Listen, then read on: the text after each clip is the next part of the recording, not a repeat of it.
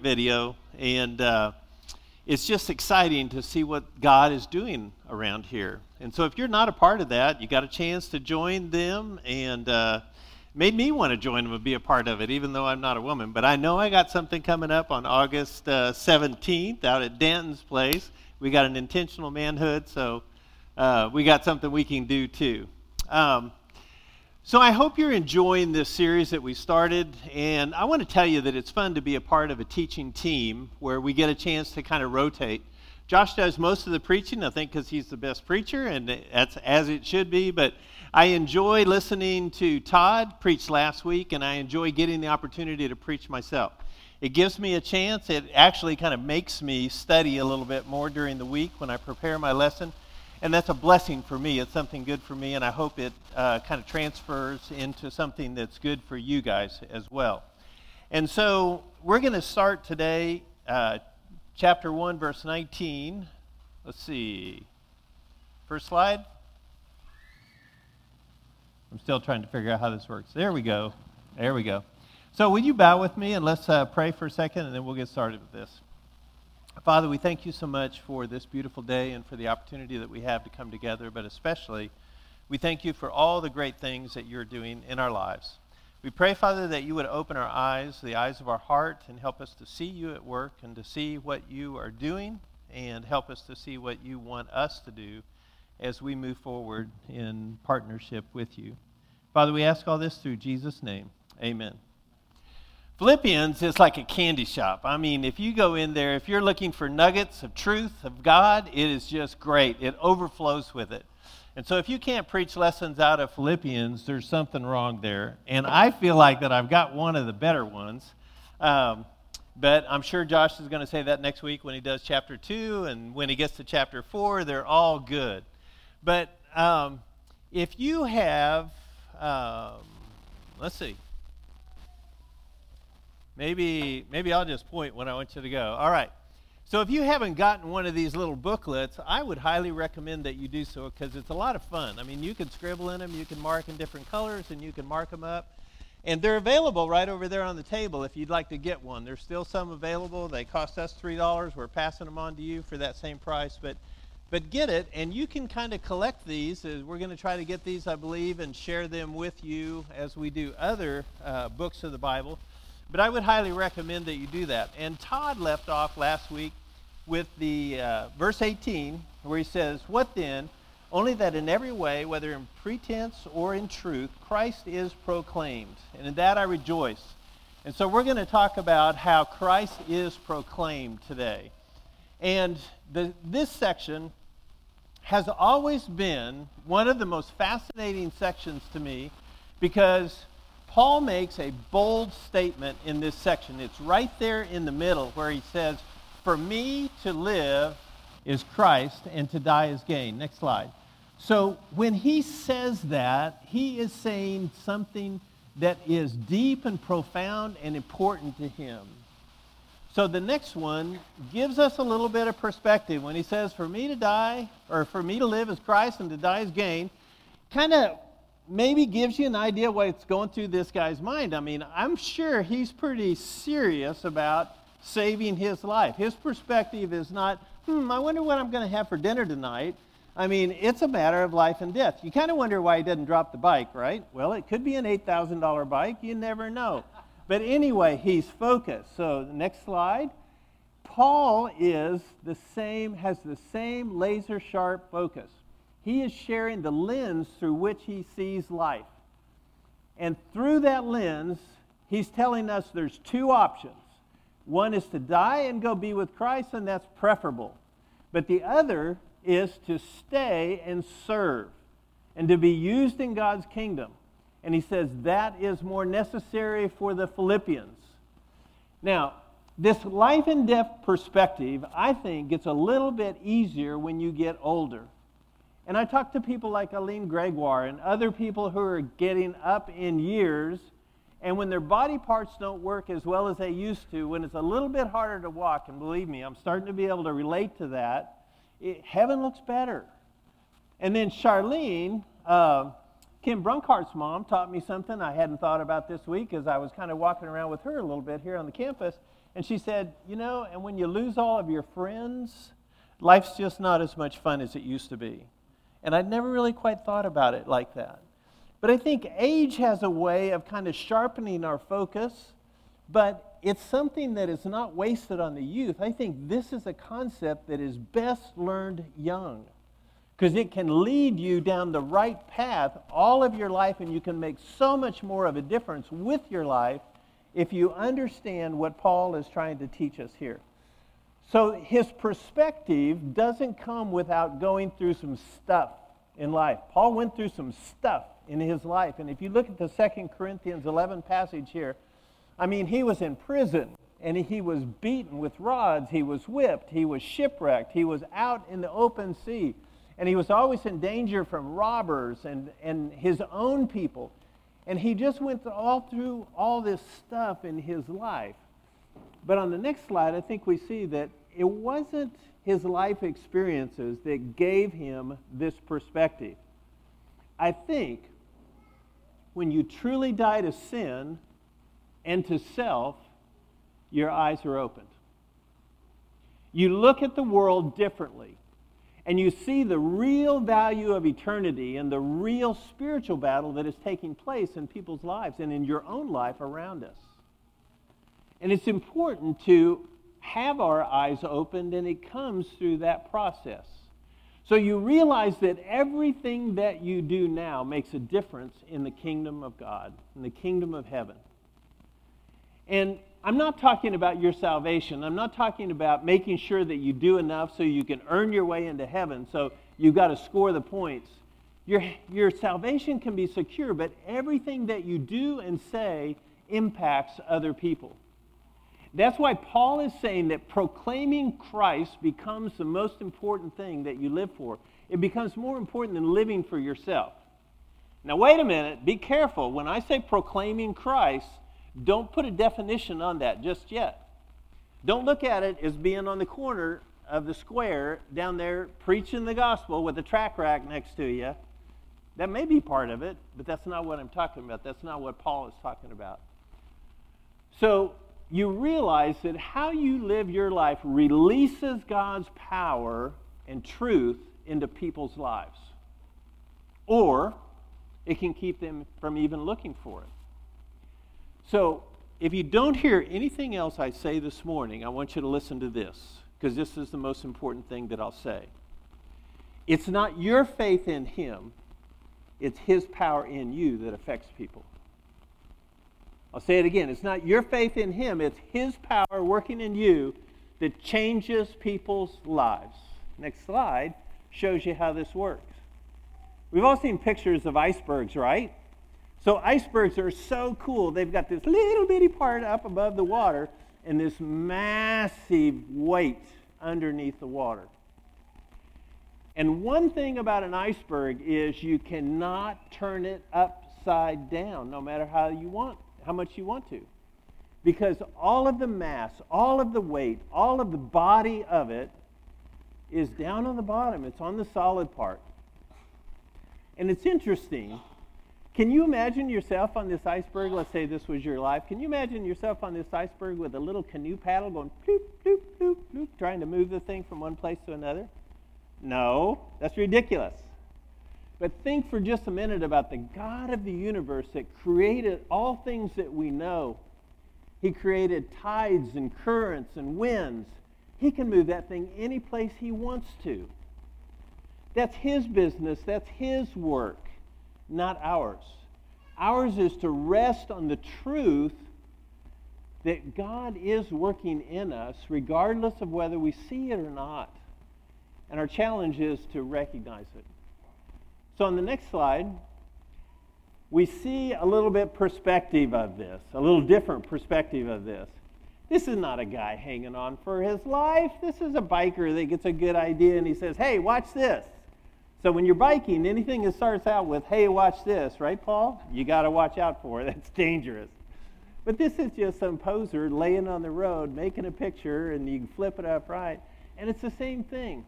People are going to discount our faith if it's not real, if it's not genuine. But if it is, it is so much more powerful than we even understand. Next slide. So when we flip the page in our little booklets, or we go to the next section over here, which is verse 27, Paul defines proclaiming the gospel. He says, next slide, you can read it a little better. He says, Only let your manner of life be worthy of the gospel of Christ, so that whether I come to you and see you or am absent, I may hear of you that you are standing firm in one spirit and in one mind, striving side by side for the faith of the gospel, and not frightened in anything by your opponents.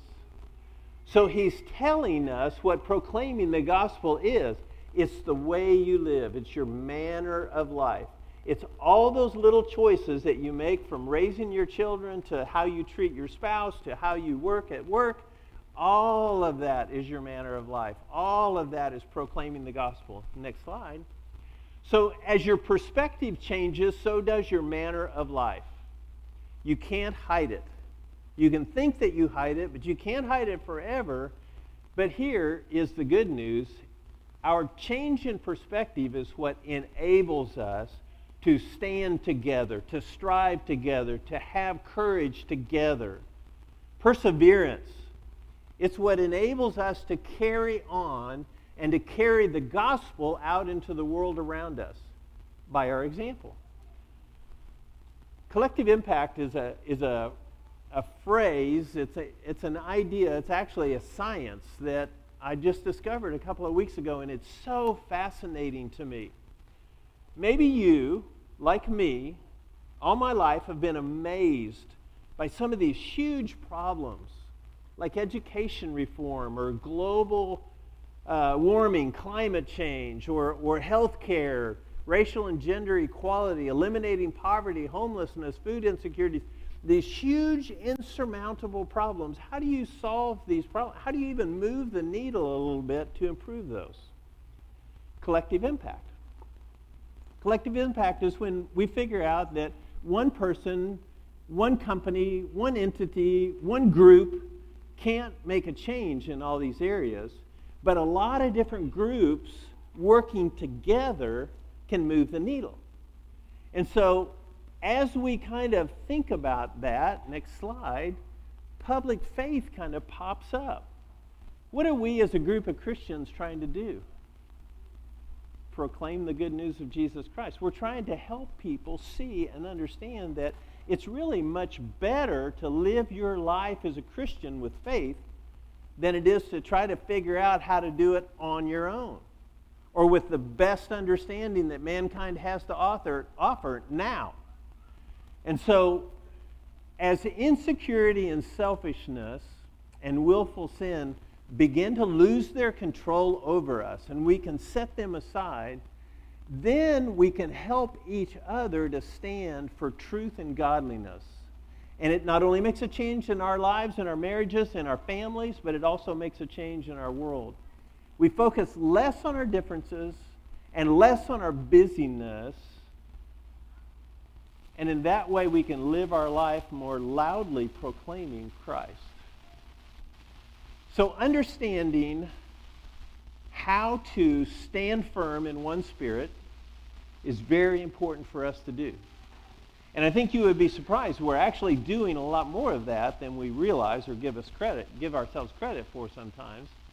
But striving side by side for the faith and the gospel that produces focus and energy in us. It kind of weeds out maybe all of the opportunities that, or some of the opportunities that we have to do, and we can kind of focus more on what's important if for me to live as Christ and to die as gain.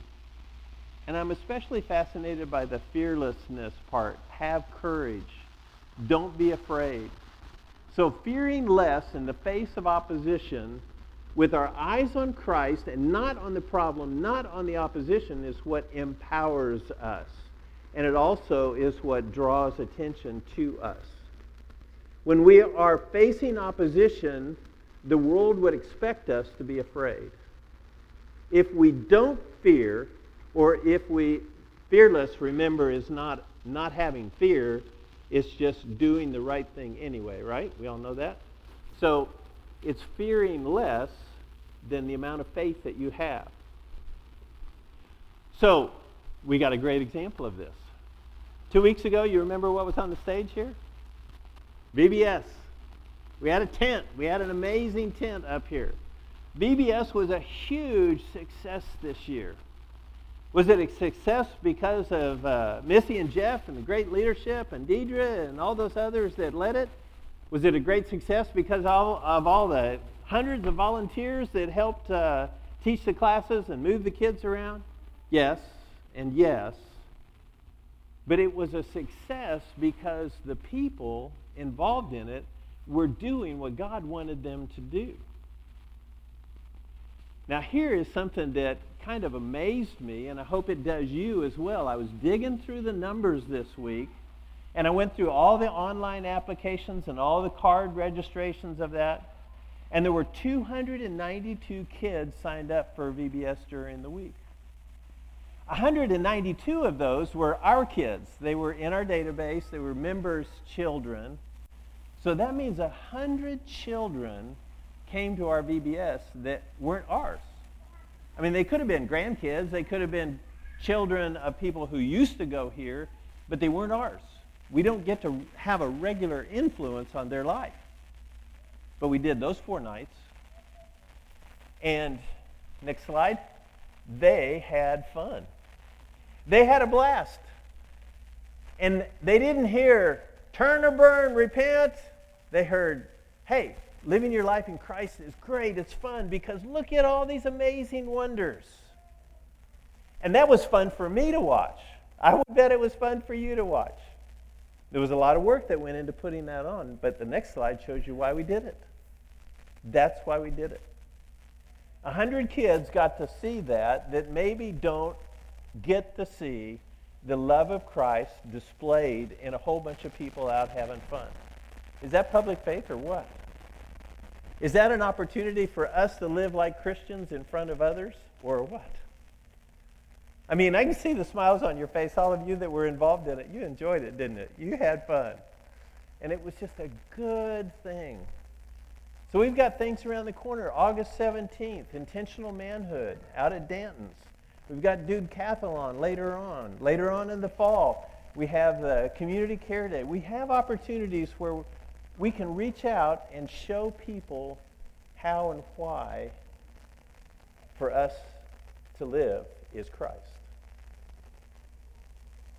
So if any of this sounds like something you want and you just feel like you're not quite there yet, or you want to become a Christian, or you want to be baptized, now's the time to do it. Ted's going to get up. We're going to sing a song in just a minute.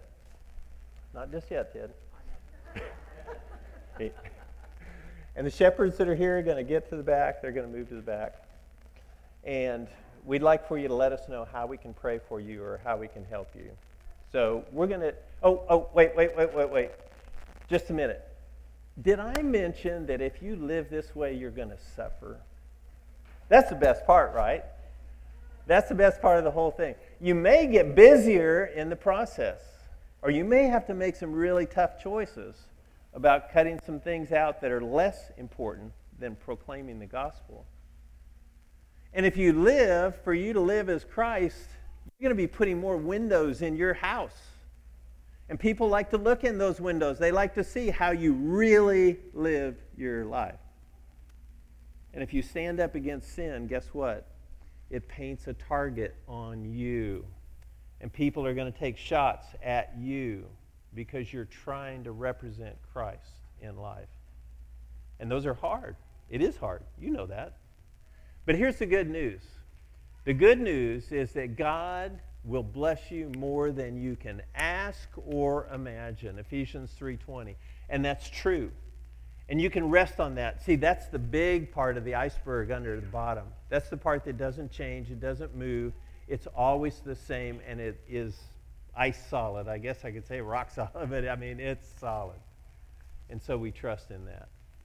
So if that's something you want for your life, Ted is going to stand up. We are going to sing an invitation song, and we'd like to hear from you. Let's stand. What love could remember the wrongs we have done. Omniscient, all-knowing, He counts not their sum. Thrown into a sea without bottom or shore.